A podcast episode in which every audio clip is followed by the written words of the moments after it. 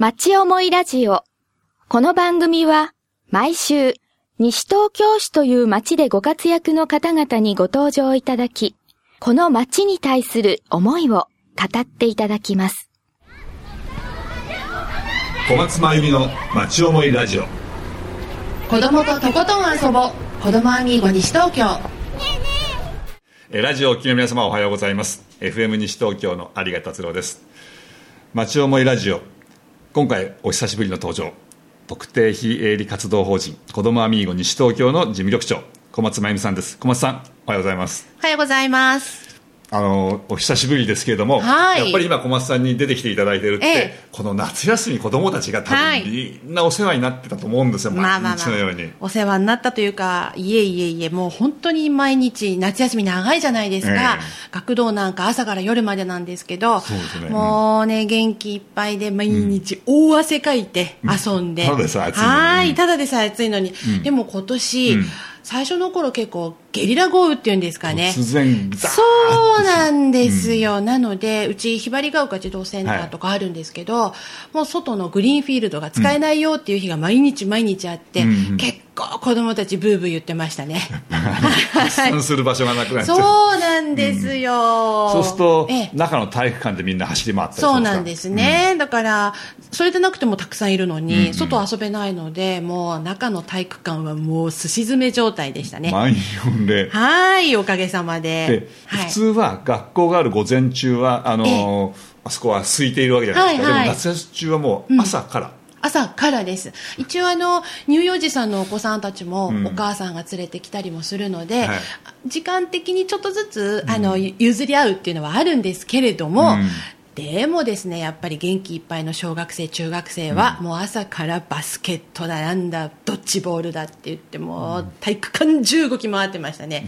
見てるこっちが疲れました。うん。でもすっごい元気いっぱいで、うん。あなんかやっぱり思いっきり遊んでるっていうのはいいなっていう光景ですよ、へうん。えそれは毎年夏休みってそういうのみんなそう走り回なるもんなのんです。なのでうちの職員はちょっとヘトヘトかなって9月に入っだてと思いますはい職員は夏バテでこの後ね9月10そうです月使えないようにしないと。そうですよね、うん。でも結構職員も、うん。もう子供大好きはい。でずっと来てるので、うんうん。自分たちの力の配分っていう出し方も、うん。あの割と上手になっててあの、ええ元気な子供ばっかりじゃなくって、うん。時々ねやっぱりちょっと静かに遊びたいなって思うお子さんのそばに寄り添ってあげたりとか、うん。まあ、職員自体も、うん。あの役割分担でメリハリをつけてますので朝から晩まで思いっきり遊んでるわけではないですね。です。か、はい。はい。今日もあの30分よろしくお願いします。はい、よろしくお願いいたします。小松真由美の町思いラジオ。子供ととことん遊ぼう。子供アミーゴ西東京。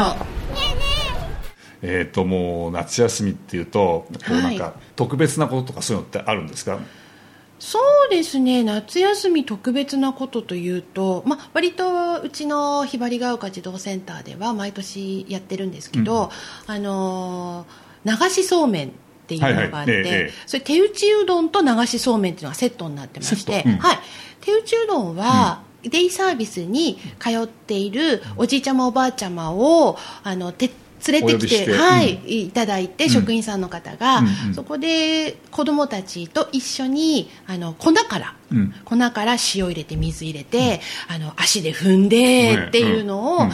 あのそれはあのおつゆも作ってくださっておじいちゃまおばあちゃまが、うん。で一緒に食べるっていうのが同じ日にあるんですけど、うどんとはいうどんと。流しそうめんと。流しそうめんがですね、うん。あの近隣の方に協力を得て、うん。まずは竹を切って、うんうんエッサエッサ運んできて、はい。で竹を半分に割り、節をパカンパカンパカンってうん取り、であれってこの傾斜がないと流れないのでそね。はい、その傾斜を作るために、うん。近隣のあの親父の会さんってお父さんたちの集団なんですけど、が手伝いに来てくれて、はい。前日からですね、あの一面ブルーシートを引いて水浸しにならないように、うん。あのホースでだとか、うん。竹の設置とかを手伝ってくれるお父さんたちっていう集団がいるので、うんうん。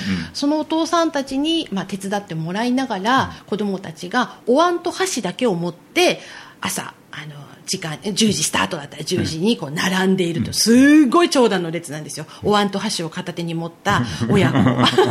親子、子供だけじゃなくて。子供じゃなくて、お母さんやうん。お父さんも、うん。あの来てくださるんですよね。毎年あの親父の会のお父さんたちには大変お世話になってます。親父の会っていうのは、ええ。ー、と隣の中原小学校のそうです,、うん、そうですそうです、中原小学校のお父さんたちなんですけどちょっと話と飛んじゃうんですけど、はい。割と土曜日ってええあの小さなお子さんを連れたお父さんたちが、うん。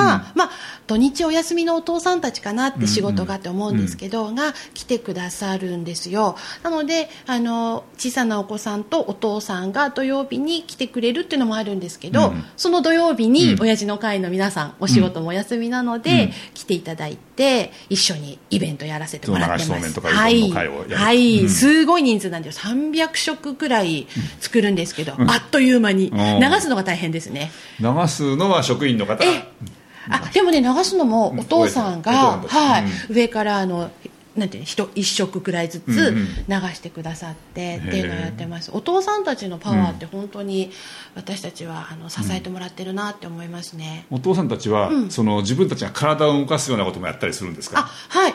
あの親子サッカー教室っていうのをはい。最初、ちょっと去年の話なんですけど、やろうっていう話がちょっと盛り上がったんですね、はい。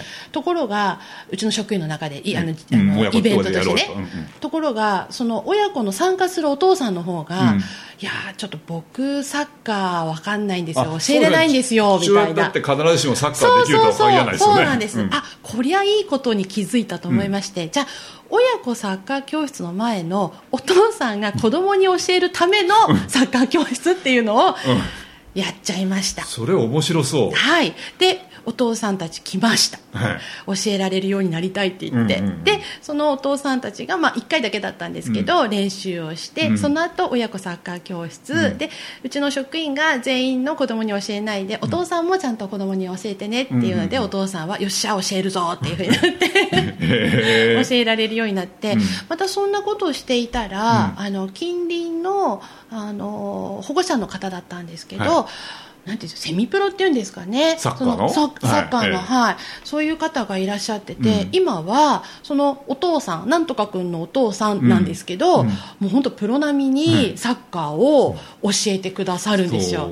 もうデモンストレーションやっちゃうええとすごいそうなんです、そうなんです。なので、あのーうちグリーンフィールドって外にあるんですけど、うんは、はい。い。そう、そこで、あの、審判とかやってくれるんですよ、主審。うん へ教えてくれながら、うん。あと、あダメだピピーみたいな、イエローカードとかっていうのもやってくれるくらい、うん。地域のお父さんたちには、うん。本当ちょっと支えてもらっててありがたいなとうちの職員に言っております。いやすごいなその 父親がその子育てにすごく参加してるっていうのはそういうもうセンターみたいなもうあの、ある意味でお任せするとそこにはあの、しあしってか職員の方たちもいらっしゃって、子供たちと一緒にいろんなことができると、お父さん別に行かなくても子供たちには時間がちゃんとあるわけですけども、はい。あの使えるようになってるわけだけど、はい。はいそういうところでもやっぱお父さんが参加してきている、うん、そうですね。あのやっぱり子供を育てるのってうちのセンターの職員だけでも、うん。変な話学校の先生だけでもないかなって思うんですね、うん。やっぱり家に帰ると家族がいてまたそれぞれの家族という地域があって、うんでそのコミュニティの中で子供ってちっちゃい時はそんなに遠くまで行かないけど、うん。どんどんどんどん小学校中学校になっていくと、うん。出かけるエリアが広くなっていく、その広くなったところに、うん。なんとなく子供の頃、うん。俺サッカー教えてもらったお父さんがいたっていう,、そういう地域の目っていうのも、うん。子供を育てるには大事かなって思ってるのであぜひぜひこういうのを参加するってすごいそういう意味があるんですね、そうです。の知らないところ行ったら、ああのあの人知ってるサッカーをしてくれた人だみたいな、悪いことできないぞ みたいな。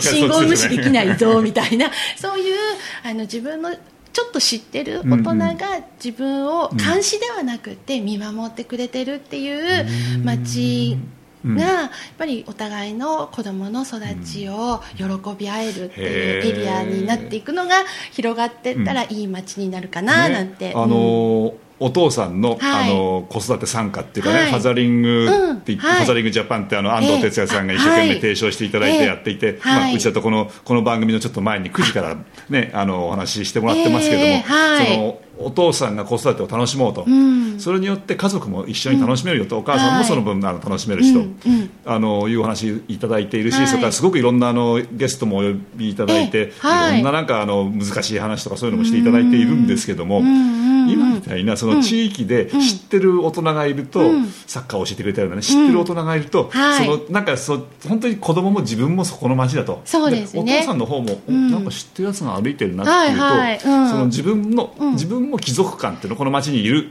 帰属しているぞと、はい、ありますよね大事だなって思います、うん、ちょっとまた話が飛んじゃうんですけど、はい、例えば定年をした後、うん、お父さんが地域に戻ってきても、誰も知り合いがいないとかっていうのって、もうちょっと年齢の高い方の話だとよく聞くんですけど、はいね、うん、でもそれってあの、まあ、若いうちからって言ったらあれですけども、こう地域とつながっていられる一つのきっかけにも長いスパンですけど、なるかなって思うので、ぜひぜひその子どもたちの居場所施設なだけではなくて、大人も関わりを持っていくっていうのが地域きを子育てしやすい街に、うんうん、大人も子育てしやすい街になっていけるんじゃないかなって思います。その児童センターというね、うん、こう、はい、施設というかそういう建物とか、そこにそういうものが動いていて、うん。はい、ああれは子供のもんなんだなって普通の人そう思っちゃうけども、えー、そのそこに関わり方。関わっていくことで、うん、その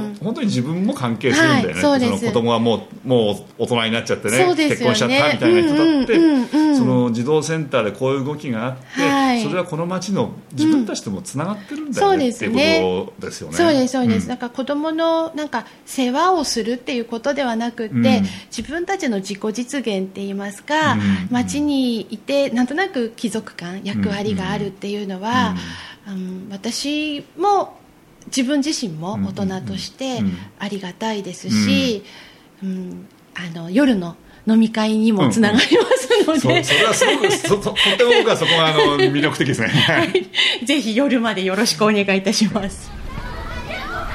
小松真由美の町思いラジオ。子供ととことん遊ぼう。子供アミーゴ西東京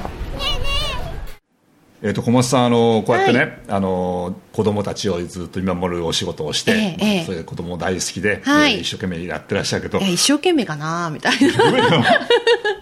小松さんご自身もお母さんですよね。はいそうです。あのお子さんおいくつ？え今恐怖の中学校3年生なんですよということは受験生。えー、あの部活なんかはもうやめ終わっそうですね、うん、あの運動系だったんですけど、うん、まあ、あの大会負けちゃったもんですから、うん、もう終わってしまいまして、今は、はい、ひたすら勉強。そうですね。勉強大好きなの？ええー、それがですね 最近最近なんですけど、うん、お恥ずかしい話、うん、まあ、塾に行き始めたんですね。す大好きかどうかっていうと多分嫌いだと思うんですけど、うん、ただ、あのすごいうちの娘の最近塾に入ってから、あこういう一面があるんだってって大人のっていうか親の私も知らない一面があったっていうのが、うん、すごく勉強ができると計算が早いとかそういうことですか？いや、えーと、そうじゃなくて面白いなと思うんですけど、うん、あのうちの娘が行ってる塾っていうのは、うん、あの割とこう進学学塾っていうんですか？進学校、ちゃんはい、ちゃんと勉強しようっていうところでうん、でその塾の先生もすごくしっかりしてるあの教育方針っていうのがある方で、う。ん、一度塾入る前に面接をしにあの親も一緒に行った時に、はい、あ素敵な先生だなっていうふうに思って、で何箇所か見て最終的にそこに入ることが、まあ、できたっていう、その塾のせ塾のレベルっていうのも割と結構高くって、まあ、ついていくのが一生懸命で必死なんですですね、で娘さっきあの言いましたけども部活をやってて、もう本当勉強なんて全然学校に行ってもなんか居眠りしてるくらいの 子供だったので、と大丈夫かなと塾についていけるのかなと思ったんですけど、まあ、今すごい必死に本当必死についていくのが精一杯なんですね。勉強してはい、でも、勉強だけではなくって、うん、その塾の先生の人間的な魅力っていうんですかね、うん、そういうのを最近こうよくうちの娘から聞くんですけど、うん、えあのまあ、勉強する意味とか、あと勉強なんで勉強するのかとか、目標の設定の仕方とか、あとなんかでちょっと哲学的な話とか、社会の動きだとか。こう将来こういう自分の目標があるから、うんうん。今君は勉強するんだよっていうのをうちの娘本当に今まで周りにそういうことを言う人がいなかったの。親が恥ずかしいんですけど。いやいやだってあのご主人だってすごくちゃんといろんな多分大学院ぐらい出られてすごいね。そうですね、あのなので、えーまあ、学歴社会の中で勝ち組とはっていうような話をするんですね、塾の先生が。そうですうんそうです、なので今おあの親御さんから僕はお金をもらって、うん。でちゃんと君たちにその勉強を教えているんだよっていう、その社会の仕組みみたいなものも教えてくれるんですね、なのでその話がとても表面的な話ではなくって、中まですごく説明をしてくれるので、うちの娘たちはもう先生が言うことをリスペクトしてもう言うことが先生自体をリスペクトして、日々日々先生の言うことをもう目をキラキラ輝かせながら聞いているようなんですよ、へー。で家に帰ってきては、ママ今日ね先生がねこういう話してくれたんだよっていうのをもう本当にこうなんか目から鱗ママこんなこと知った私っていうような形で親に報告するんですね、それを見て私、わすごいなと思ってすごい影響力なんですそれがいい意味でなんですけどね、あなんかありがたいなって、ねうん。こんな成長期にね、うん。リスペクトするような人と出会ってくれて、うん。うん。ありがたいなって私は思ったんですけど、でもちょっとこう諸刃の矢だなっていうふうにも感じたんですね、それはうちの娘のことではないんですけど、うん。今中学校3年生15歳、うん。16歳だったら変な話親の承諾があれば結婚ができるくらい大人の一歩前じゃないですか、まあ今の時代そういう人はいないでしょうけど、うん。いないかもしれないですけど、うん。でも見た目はね、うん。もう体も大人だし、うんあの何、えー言言うこともこう一うん。一丁前な言い方するんですよね。なんかに今の日本の政治はなんていうようなうん大人の反面、ん。本当に小さなその気づきとかをうん感銘を受けたっていうようなことをもう全てのように自分の私の人生これが全てみたいな言い方を彼女がしているのを聞いて、こんなに純粋に大人の言うことを聞き入れちゃうんだうん。って、だって大人ってその塾の先生だからさ、はい。この数ヶ月はい、出会ってまだうん。23ヶ月です、うん。2ヶ月くらいですかね。ね。それでもそのちゃんと話をすると、うん。その言葉を分かっそうなんですね。この感激するわけですね。そうです。で、うん。その先生のおお話ししてくれたことをもう100%自分は信じきって、でママこうなんだよって私にも教えてくれるようなそういう純粋さ、うんうんは体は大人なんだけれども、考えてることも発言することもちょっと大人っぽいことを言うんですけど、うん。本当ガラスのようなハート、うんうんうん傷つきやすかったり、うん。壊れやすかったりするくらい純粋な一面がまだ中高生にはあるんだっていうのを、この子供の業界で働いていますって言いながら、うん。一生懸命って言っていただいたんですけど、今更ながら子供や周りにいる子供たちに教わったなっていうのが最近の出来事です。えー。それはもうあれですね大人って子供に対して、子供まあ、子供だけじゃないけれども、うん。人に対してはい。発する言葉、はい。大切ですよね。そうですね。なので私子供のね業界でいて子供と接する機会が多いんですけど、より考えさせられましたね。ね。やっぱりきちんとあの考えてその子に接するべきだし、うん。自分の発言にはやはり責任を持って、その子に伝えていくっていう意識が私たち大人には必要だなってこれは仕事だからではなくてね。ははい。い、生活の中でも、うん。地域の中でも家族の中でも、うん。大人が子供に伝える言葉っていうのは、うん無責任であってはいけないなって、うんちょっと痛感しました。はいということはですね本当にそのコミュニケーションを普段取っているか取ってないかでね。あのコミュニケーション取れてなくてね、うん。子供に対してああだとかねまた子供が反発してこうだとかってうん。言い合ってるだけだとそこには何も生まれてこなくて、そうですね。でそう普段ねママこんなこと聞いたよっていうその、あの娘さんがねおっしゃるみたいに、はいはい。言うみたいにそうこうなんか嬉しくて話をして、それでまたそこに会話ができてくるっていう、そういうコミュニケーションを持ってる、うん。そうですね。大人の側も多分大人もそれぞれみんなこう、今こう個々で生きてるっていうか、ええ。あのそんなつながりがない中でね、こうでもちょっとしたこう話ができるお友達、知り合はいいそうですがいるねと、そうですね。大人にとっても楽しいっていうか、うん。楽。楽なんじゃない楽かですよね。なって、うん。あのーやっぱりちさっきあのおっしゃったみたいにこ孤独の子,、うん。子育てっていうのって苦しいですよね、なのであのー誰でもいいいいんですけど、私困ってますってまず手を挙げて、うんうんうん困ってるんだってことを意思表示できる大人もやっぱり勇気が持てたらいいなって思いますし、はい。で困ってるんだって手を挙げてる人がいたらえ何困ってるの？っていうふうに、やっぱり声をかけてあげる勇気っていうのもん大事だなって思います。そう。なんかでも手挙げていいんだよって困ってそう、ん。本当、うん。子供の方が素直ですよ、うんこんないい話聞けたとか、うんうん。こんなことで悩んでるんだっていうのを、うん。まだ子供の方が素直にうん。表してくれるので、大人もやっぱり同じですよ。大人だって困るんだし、大人だって傷つくんだし大人だって涙するんだから、うん。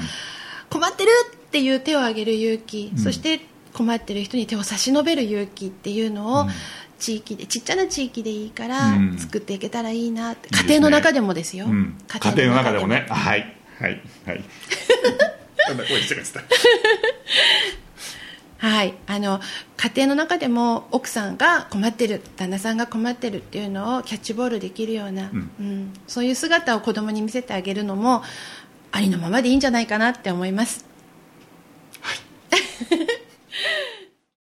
明日は9月7日、はい。日曜日、はい。西東京市は防災訓練、はい。中原小学校お隣でやるんですよね、そうなんですよ。うち中原小学校の隣のひばりが丘児童センターなんですけど、ひばりが丘児童センターの中でもアリーナの中で防災の訓練がありますので、あの AED とかね、はい。あと高齢者の模擬体験訓練とあじゃあかこう、うん、アイマスクそうをしたりですね。あの、重りをつけて、うん。こう視野が狭くなってどんなのかっていうのもありますし、ちょっとこれ私も今回初めてなんですけど、地震動シミュレーター体験っていうのがあってはい、体験してみないと私もわからないんですけど、地震車とは違うみたいですね。ちょっと違うみたいですね。はい。い。あのー、ん？長周期地震動や直下型地震などの地震動を再現するんですって。おー面白いっていうかちょっと怖いかそうですね、はい。でもあのぜひあのうちのひばりが丘児童センター、はい。親子で来ていただいて、ええ。やっぱりね備えあればっていうことじゃないですけどはい。